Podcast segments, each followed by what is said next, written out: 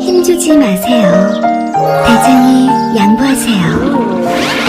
눈에 있는 그 부드러운 미궁 대장사랑. 아무도 몰랐어요. 제가 벌써 사고 나온 걸. 안짱아짱 눈에 오는 배출의 카타르시스. 빅동의 추억. 미궁 대장사랑.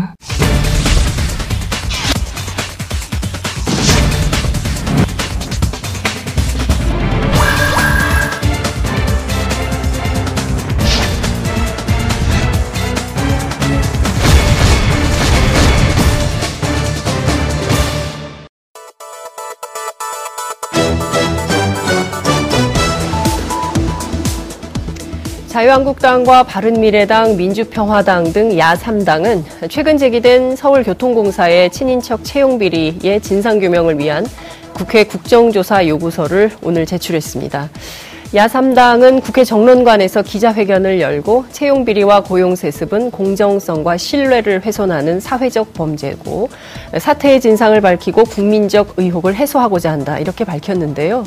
이미 박원순 서울시장도 관련해서 한 점 의혹을 남기지 않기 위해서 감사원에 감사를 청구한다고 밝혔습니다. 제기된 의혹이 사실로 드러나면 서울시가 할 수 있는 모든 조치를 취하겠다고 이미 밝혔지요.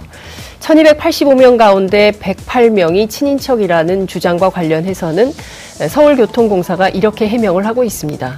이 108명 가운데 34명은 2016년 발생했던 구의역 사고 이전에 무기계약직의 전환 인력이고 또 구의역 스크린도어 사건 이후에 비정규직의 정규직화가 시작이 됐다. 그리고 74명 가운데 36명은 김군과 같은 민간 위탁업체 소속이다.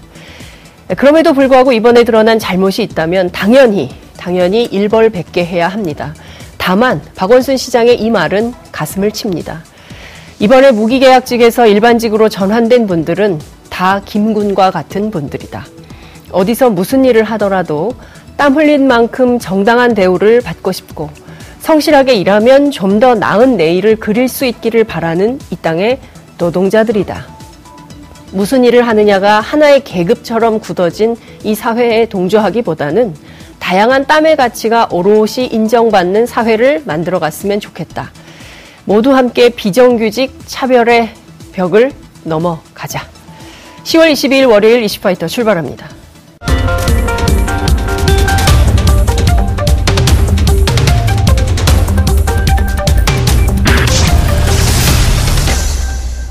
깨어있는 시민들이 꼭 알아야 할 알찬 브리핑, 깨알알 브리핑 시간입니다. 오늘은 오마이뉴스 박정호 기자 나오셨습니다. 어서 오십시오. 네, 안녕하십니까. 주말 잘 보내셨습니까? 네, 잘 보냈습니다. 네. 네. 육아 노동?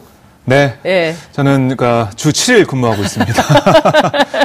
세상에서 육아가 제일 힘들었어요. 네. 요새 아. 비리 유치원 때문에 머리 좀 아프시겠어요. 그러니까 나중에 어떤 유치원에 보내야 될지 이 생각만 계속 하고 있고요. 예. 아, 지금 정리를 어떻게 잘 해, 해 나가느냐, 또이 비리 유치원의 싹을 어떻게 잘라 놓느냐, 음. 네. 거기에 따라서 제 딸이 다닐 유치원이 어떨지 그렇죠. 결정되는 거 아닙니까? 유주의 운명이 결정되는군요. 네. 아니 근데 저는 이런 생각은 들더라고요. 옛날 같으면 늘 이런 문제 는 있어 왔어요. 네. 비리 유치원, 비리 사학 얼마나 많은 문제들이 있었습니까?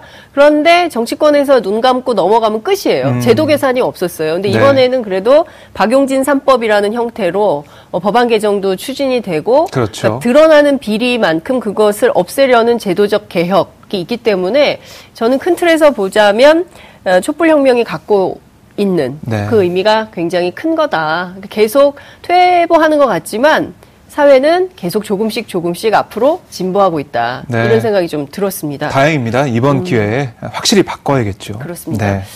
촛불 혁명 3주년이 벌써 돌아오고 있어요. 네. 우리가 거리에서 어, 2주년 3주년이죠. 2016년이니까. 아, 예. 네, 횟수로. 횟수로 3년. 저는 만으로 2년. 어, 만으로 2년, 네. 횟수로 3년. 그렇죠. 자, 첫 번째 키워드 보겠습니다. 네. 첫 번째 키워드입니다. 첫 네. 번째 키워드는 유럽에서 얻은 것입니다. 음. 문재인 대통령이 7박 9일간의 유럽 순방을 마치고 어제 오후 서울 공항을 통해 귀국을 했는데요. 네. 일부 보수 언론 등에서는 유럽 순방에서 얻은 게 없다는 취지로 비판을 하고 있습니다. 그래요? 얻은 네. 게 없습니까? 어, 이번에 이견만 확인했다. 음. 그러니까 유럽과 우리 문재인 대통령의 생각이 달랐다. 네. 아, 그리고 엉뚱하게 대북 제재 얘기했다. 뭐 이런 취지로 비판을 하고 있는데요. 음. 아, 그래요? 네. 그 교황께서 음. 그 어, 저기 무조건 네. 무조건 무조건 나는 갈 수 있다. 초청을 북한에. 받으면 예, 갈 수 있다. 초청장을 했죠. 보내주면 나는 갈 수 있다. 네. 이거 청와대에서도 예상하지 못한 파격적인 메시지다라고 네. 했는데 그걸 인정을 안 하는 모양이죠. 그 부분은 뭐 인정할 수 있겠지만은 네. 그 외에 아. 프랑스 마크롱 대통령과의 정상회담, 예. 또 아셈 회의에서 뭐 유럽 정상들과 만났던 네. 그런 부분들에 있어서 네. 어, 유럽 정상들이 CVID만 얘기했다. 음. 그러니까 우리가 북한과의 그 제재를 좀 완화하면서 네. 어, 좀 더 비핵화를 촉진시키자 네. 아, 이런 얘기를 문재인 대통령이 많이 했었는데요. 거기에 대한 답이 안 나왔다. 아, 이런 거죠. 이런 주장입니다. 아니, 첫 술에 배부를 수 있습니까? 그렇죠. 사실 우리가 중동 문제, 시리아 문제 잘 모르잖아요. 네. 그걸 뭐 수니파, 시아파, 복잡한 중동 너무 분쟁에 복잡해요. 그러니까 우리는 종족 뭐 이런 종교 이런 걸 잘 모르니까 네. 아마 유럽에서 그럴 거예요. 유럽에서는 지리적으로 아프리카, 중동 가깝기 때문에 음. 오히려 그들은 그런 문제에 훨씬 더 예민하고 야 이거 어떻게 해. 원래 동네 얘기가 더 관심이 와닿는 거잖아요. 그렇죠. 근데 우리 문제가 좀 머니까 네. 상대적으로 잘 모를 수 있어서 이번에 네. 가서 대통령께서 충분히 설명을 하셨기 때문에 아 음. 그런 일이 있었어요. 아 그렇게까지 발전되고 있어요. 네. 저 여기까지 진도 나간 거 아닌가. 그렇습니다. 아. 평가해 줘야 되지 않나요? 그렇게 많은 분들이 보고 계신데요. 네. 뭐 일부 보수적인 시각을 볼때 아, 뭔가 빈손으로 돌아왔을 뿐이지 뭔가 이러는 게 없다 이렇게 주장하고 있고요. 네. 특히 뭐 CVID 얘기를 많이 하는데요. 네. 음. 사실 이 표현이 유엔 안보리 그리고 EU 공동 외교안보 정책에 들어가 있습니다. 네. 그러니까 유럽 나라들이 지금 우리 EU에 있는 그 표현을 안 쓰고 넘어갈 수는 없잖아요. 그래서 그렇기 때문에 사전에도 우리 청와대 그 협상을 통해 협력을 통해서 협의를 예. 통해서 CVID 쓰는 거는 뭐 어, 그거는 뭐 EU의 표현이니까, 네. 어, 그렇게 우리가 반대할 이유가 없지 않냐, 이렇게 넘어갔던 거거든요. 네. 그걸, 어, 차치에 두고 이걸 봐야죠. 대토- 대통령과 기자회견 할 때 뭐라고 했습니까? 문재인 대통령이 한반도 평화 프로세스에 함께 하겠다. 네. 이런 얘기를 했거든요. 네. 그만큼 문재인 대통령, 그러니까 우리나라와 북한의 아, 그 외교 관계, 또 네. 미국과 북한의 아, 비핵화 협상 거기에 대해서 우리가 잘 보고 있고 문재인 대통령이 아, 그 프로세스에 따라서 하고 있는 대로 우리가 따라가겠다 그런 입장을 보인 것은 네. 하나의 성과로 볼 수가 있죠. 근데 저는 네. 참 이게 그 남의 나라 얘기가 아니잖아요. 그렇죠. 그러니까 한반도 비핵화, 네. 그다음에 한반도의 항구적인 평화 체제. 이것은 사실 73년간 미뤄지고 묵혀둔 어, 사실 어찌 보자면 그게 어느 세대가 됐든 풀었어야 할 과제였어요. 네. 그러면 이것을 남북관계 진전을 통해서 문재인 정부가 노력을 하는 것이 이게 문재인 개인의 일이 아니지 않습니까? 음. 그리고 이걸 하면은 와 문재인만 잘했다 이럴 국민들 없어요. 네. 전 세계가 교황님도 기뻐하시잖아요. 그렇죠. 이런 사안에 대해서 왜 이것을 이렇게 협의화해서 해석하는지 음. 저는 참 그런 시각에 동의하기가 어려워요. 이것은 네. 사- 사실 옆 나라 일본 같으면 그렇게 비판적으로 볼 수 있어요. 한반도 긴장이 완화돼서 이 지역에 평화가 생기면 경우에 따라서 본인들에게 올 수 있는 피해가 생각 보다 클 수 있기 때문에 네. 국익 관점에서 일본은 그럴 수 있는데 왜 우리나라의 언론과 우리나라의 정당들이 남북 관계 진전에 대해서 이렇게 비판적으로 보고 아유 거봐 뭐 가서 유럽 가서 뭐좀 네. 해갖고 온다더니 아무것도 없었네 빈손이잖아 이렇게 조롱할 일인가 그러니까요. 네. 아우, 답 답해. 마치 기다렸다는 듯이 이렇게 비판을 좀 하고 있는데요. 네. 사실 문재인 대통령이 유럽 순방 중에 뭐 프랑스 네. 보수지죠 르피가로랑. 인터뷰하기도. 하고, 그러니까 어딜 가든 미국을 가도 그렇고 미국 가는 폭스뉴스, 뭐 어딜 가든 보수적인 언론들과 예. 인터뷰를 통해서 네. 설득하고 있거든요. 그 과정 중에 하나의 과정인데 네. 이걸 보고 지금 성과가 없다. 그러니까 대북 제재 완화 얘기를 했는데 유럽에서는 반응이 없었다 이렇게 나오는 것은 조금 너무 앞서간 게 아닌가 아, 이런 분석이 나올 수밖에 없습니다. 근데 사실 유럽 특히 이제 그 유엔 안보리 상임 이사국인 네. 영국과 프랑스가 중국과 러시아와 더불어서 그 대북 제재 완화에 대한 메시지를 내주면 좋죠. 고맙고. 너무 좋죠. 우리는 너무 좋죠. 네. 그러나 아직 거기까지 못 갔다면 어떻게든 더 설득을 해서 한반도를 평화 체제로 가져가는데 네. 언론이 기여할 바는 뭔지 그걸 좀 적극적으로 생각해야 되지 않나요? 네. 이건 민족적 이슈이고요. 그렇습니다. 그렇죠? 우리 이후의 세대들이 핵 위협 속에서 살아가게 할 수는 없잖아요. 우리 아이들 네. 유주를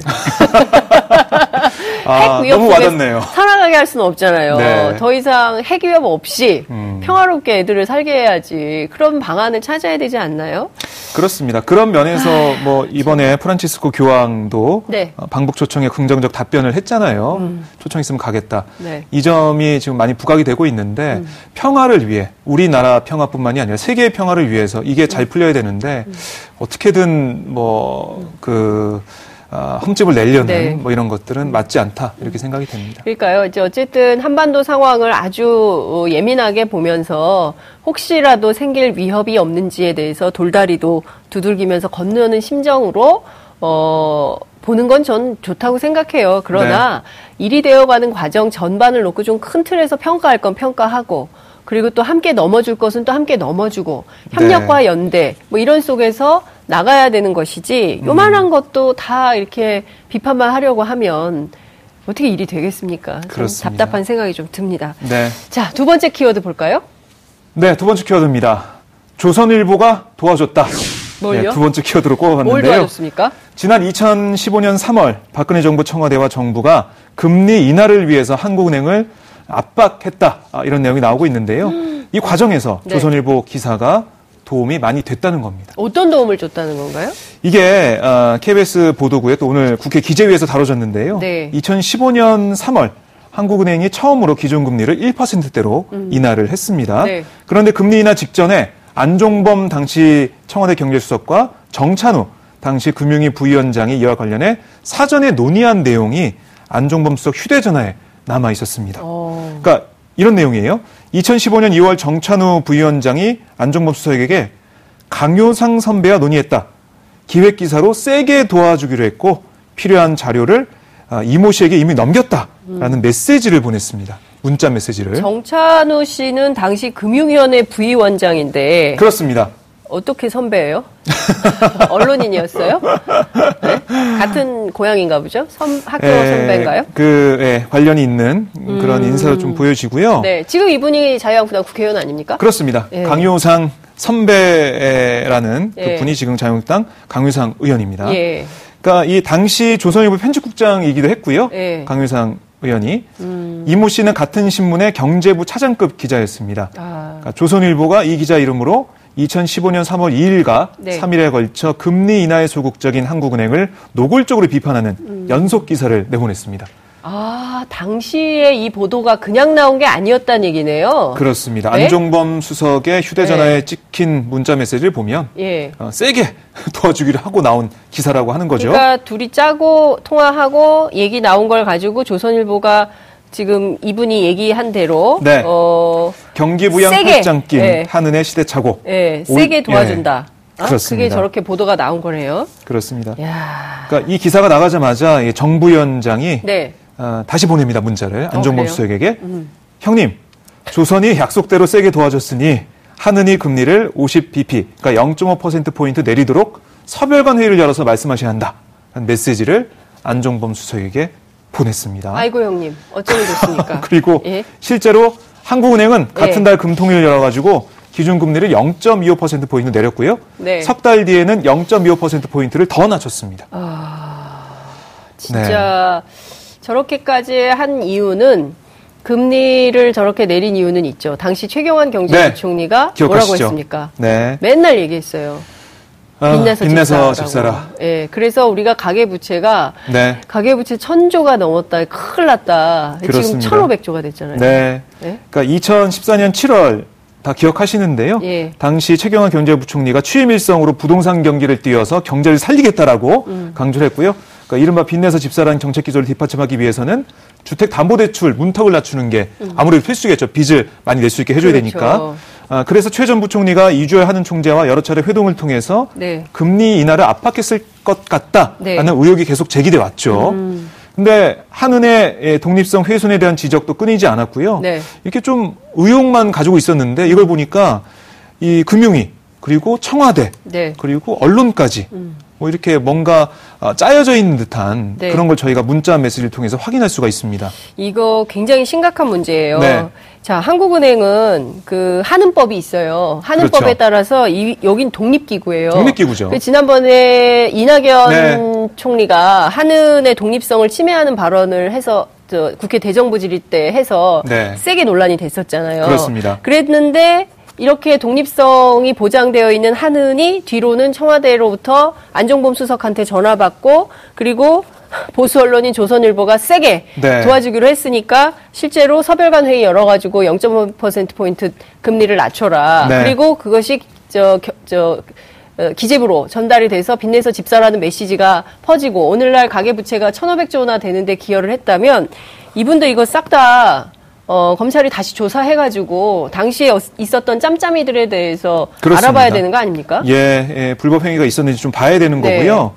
어, 물론 이 문자 메시지를 통해서 우리가 다 알 수는 없지만은 이런 의혹이 나올 수밖에 없고요. 음. 예. 이건 좀 하나하나 차례차례 예. 좀 봐야 될 그런 부분입니다. 오늘 국회 기재위에서 이 네. 부분과 관련해서 논의가 어떻게 진행되는지 굉장히 궁금한데요. 네, 이 관련해서 뭐 강은상 예. 의원은 네. 정부 측으로부터 기사 청탁이 있었는지 기억나지 않는다라고 네? 해명했고요. 잠깐만요, 뭐라고요? 기사 청탁이 있었는지 기억나지 않는다. 아, 그거 주로 재벌들이 하는 얘기인데 기억이 안 난다 뭐 이런 거. 정상적인 절차를 거쳐서 기사가 작성된 것으로 알고 있다라고.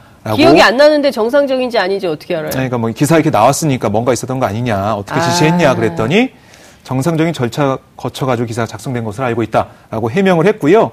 이주열 하는 총재가 오늘 국회 나왔습니다. 네. 거기서 뭐 김경엽 의원 네. 등등 질의를 계속했는데 네. 이주열 총재는 어, 2015년 3월에는 서별관 서별관 회의에 참석한 적이 없다. 그러니까 이 문자 메시지에서 서별관 회의 열어가지고 빨리 뭐 해라 이런 내용이 되니까 겁니까? 참석한 적이 없다라고 네. 해명을 했고요. 네. 정부의 압력을 받아서 압박을 예. 받아서 금리하는 적이 전혀 없다 라고 주장을 했습니다. 그 이 메시지는 뭡니까 그럼? 여기 다 나오잖아요, 네. 형님. 형님 얘기가 다 나오고 있는데 그럼 이거는 뭐예요? 이건 사실이 아니라는 거예요? 그러니까 뭐 이렇게 음. 이주열 총재도 이거 조사받아야 돼요. 그냥 넘어갈 수가 없어요. 이거 법을 위반한 거예요. 네. 그 네. 당시 이런 의혹이 계속 있었고 얘기가 예. 있었는데 예. 문자로 정황이 좀 나오고 있는 상황에서 네. 어, 조사를 좀 해봐야 되지 않을까. 이거 굉장히 심각한 이슈고요. 그냥 네. 넘어갈 수 있는 사안의 것이 아닙니다. 그래서 오늘 민주당 기재위원들이 네. 어, 자유한국당 어, 위원들을 향해서 네. 강효상 의원 등 네. 그리고 이모 기자 해가지고 당시 관련된 이모 기자는 지금도 조선일보 있어요? 그렇게 알려지고 있습니다. 아, 그래서. 관련해가지고 예. 음. 증인 신청을 하자 이렇게 제안했습니다. 네. 그러니까 논의가 될 텐데 아마 자유한국당에서는 받아들이지 않을 가능성이 커 보입니다. 우선은. 받아들이지 않겠죠. 그런데 네. 이게 지금 국감 종반전에 이런 이슈가 터지고 있는데 지난주 말부터 지금 어, 서울교통공사 채용 비리, 그다음에 그렇습니다. 오늘 어젠가요? 그 인천국제공항공사 네. 그리고 뭐 여러 군데 채용 비리가 있다고 여기 이제 국정조사 요구서 내지 않았습니까? 네. 그럼 또 이것도 국정조사 하자고 할까요? 여당이? 결국엔 또 이렇게 여야 간의 쟁투만 벌이다가 네. 이번 주에 끝나는 거죠. 그렇죠. 이번 이제 수요일 이후에 종합감사가 들어가거든요. 다음 주 월요일에 끝나게 됩니다. 그러니까 제가 보기에는 상설국감 해야 돼요. 음. 이렇게 딱 이렇게 몇 주간에 종합해서 이런다는 거 아니에요. 네. 어, 내 얘기만 안 하고 지나가라. 어, 우리 얘기만 빼고 지나가라. 뭐 아. 네. 이런 기도를 하면서 국감장에 앉아있다. 그러죠. 네. 그러니까 끝이니까. 근데 이렇게 하면 안 되고 상설국감을 제도화해서 모든 이슈에 대해서 국회에서 상시적으로 묻고 네. 답하고 제도. 개혁을 할 수 있는 방안이 마련돼야 될 것 같습니다. 네. 아, 참 걱정이네요. 이게 뭐 적폐청산이 끝이 없습니다. 그러니까 도처에서 이게 끝이려나 하면 또 새로운 뉴스가 나오고 그렇죠. 또 새로운 뉴스가 나오고 네. 이런 상황인 것 같습니다. 자, 마지막 키워드 보겠습니다. 네. 세 번째 키워드입니다. 비리 유치원의 갑질입니다. 그러니까 네? 일부 사립 유치원이 네. 비리 유치원으로 비판받은 것에 대해서 억울함을 호소하고 있는데요. 네. 아, 일부 유치원은 폐원 의사를 밝히면서 음. 갑질 논란까지 일고 있습니다. 아니, 그분들이 지금 갑질할 처지입니까? 네. 그러니까 이게 사실 우리 아이가 다니던 유치원이 예. 폐원한다. 예. 아니면 내년에 가야 되는데 폐원한다. 매우 불안하죠. 보낼 데가 없죠. 엄마들은 매우 불안합니다. 예. 예. 갈 데가 없잖아요. 그렇죠. 당장. 당장 일 나가야 되는데 아이 맡길 곳이 없으면은 너무 분통이 터지죠. 그렇습니다. 그러니까 이 뭐 지금 구체적으로는 네. 경기도 광주 소재의 한 유치원이 설립자가 음. 반발하면서 통지문을 보냈대요 학부모들한테 갑자기 비리 유치원 설립자로 낙인 찍혀서 지금 며칠 밤을 뜬 눈으로 지새우고 예. 중, 차대한 결정하게 됐다. 이러면서 폐원 입장을 통지를 했는데 음. 근데 이게 폐원이 마음대로 안 될걸요? 맞습니다. 예. 마음대로 안 되고요. 절차가 있어요. 네, 그러니까 유아 교육법에 정해져 있기 예. 때문에요. 네. 어, 폐원하려면은 무조건 신고를 하고 네. 거기서 폐원을 허가를 받아야 됩니다. 그렇죠. 마음대로 하지 않는데 예. 그걸 알면서 이렇게 하는 것, 예. 학부모들을 겁박하는 거죠. 겁박하는 거죠. 예, 그러니까 울음장을 놓는 거죠. 그렇습니다. 예. 당신들 지금 당장 애들 보낼 데 없는데 우리는 애들을 볼모로 잡고 있어. 그렇죠. 어, 우리 저 자꾸 비판하고 그러면 우리 이거 확 없애버릴 네. 거야. 라고 엄마들을 겁박하고 있는 거예요. 이, 이런 데서 물러서면 안 되고 유은혜 부총리가 엄단하겠다고 했기 때문에 네. 이렇게 문제 제기를 하더라도 실제로 될 수는 없다. 학부모님들께서는 안심하시고 네. 저는 25일 날 정부가 대책 발표한다고 하니까 그 내용이 어떤 것인지 결국에는 공공보육시설 확대로 갈 수밖에 없어요. 그렇습니다. 네. 네. 폐원하겠다는 분들 싹 다 걷어서 정부가 저는 공공립 보육시설로 바꿨으면 좋겠어요. 그랬으면 좋겠습니다. 예. 아휴, 오늘 말씀 여기까지 듣겠습니다. 고맙습니다. 네, 고맙습니다. 여러분들께서는 지금 생방송으로 진행하는 장윤선의 이슈파이터와 함께하고 계십니다. 오늘 방송 좋았나요? 방송에 대한 응원 이렇게 표현해주세요. 다운로드하기, 댓글 달기, 구독하기, 하트 주기. 더 좋은 방송을 위해 응원해주세요. 그리고 2부도 함께 해주세요.